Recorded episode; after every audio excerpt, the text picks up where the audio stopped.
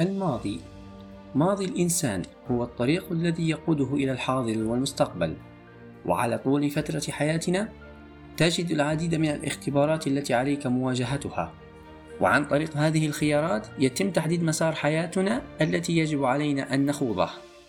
مرحبا بكم في حلقة جديدة من بودكاست متنوع حيث سيكون موضوع الحلقة اليوم عن الماضي. فيتم تعريف الماضي على أنه سلسلة من الأحداث التي حدثت قديما ولا يمكن الرجوع فيها وتلك الأحداث تترك آثارها في الذاكرة على الحاضر. أما عن المستقبل تحكمه قواعد الاحتمال فقط. في الواقع بعض الناس يخشون من المستقبل. ماضي الإنسان هو الطريق الذي يقوده إلى الحاضر والمستقبل.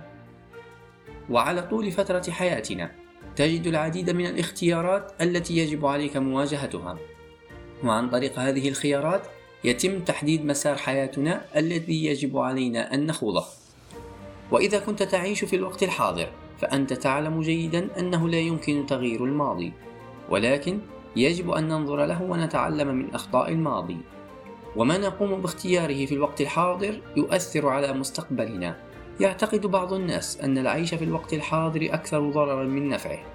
لذا إذا أراد المرء أن يحيا حياة مريحة وسعيدة يجب عليه دراسة الماضي. فالحاضر هو نقطة انطلاق للمستقبل. يجب أن نعيش كل يوم على أكمل وجه ونجعل كل يوم أكثر قيمة من السابق.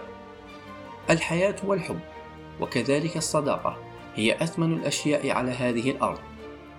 فمن المهم جدا أن يجد كل شخص حبه الحقيقي وأصدقائه ويعيش حياته معهم إلى أقصى إمكاناتهم. على مر السنين حدث العديد من التغيرات في الطريقة التي نحيا بها ومن الصعب أن نقارن بين حياة الناس في الماضي وحياتنا في الوقت الحالي بسبب التغيرات التي حدثت. فعلى سبيل المثال السفر قديما كان يستغرق فترة زمنية طويلة. أما في الوقت الحاضر لم يعد يستغرق سوى ساعات قليلة وتصل إلى وجهتك المطلوبة وذلك بسبب توافر وسائل النقل الحديثة مثل الطائرات والقطارات السريعة والسيارات المريحة. علاوة على ذلك، في الماضي كان يبذل الناس الكثير من الجهد أثناء العمل بسبب عدم توافر الأدوات والمعدات التي تساعدهم في أداء مهامهم. أما في الوقت الحاضر فقد اختلف الأمر كثيرا مع توافر الأجهزة الحديثة. في الماضي لم يقدر الكثير من الناس على شراء العديد من الأجهزة المنزلية مثل الثلاجة أو جهاز التلفزيون لأنها كانت من السلع الغالية التي لا يقدر على اقتنائها الكثير من الناس. ويوجد فرق في التعليم بين الماضي والحاضر.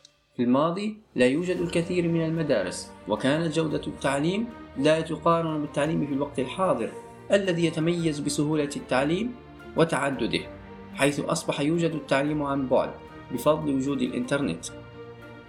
ولا ننسى أنه في الماضي كان لا يوجد الكثير من وسائل الترفيه لذا كنت تجد الكثير من التجمعات مع الأصدقاء والعائلة.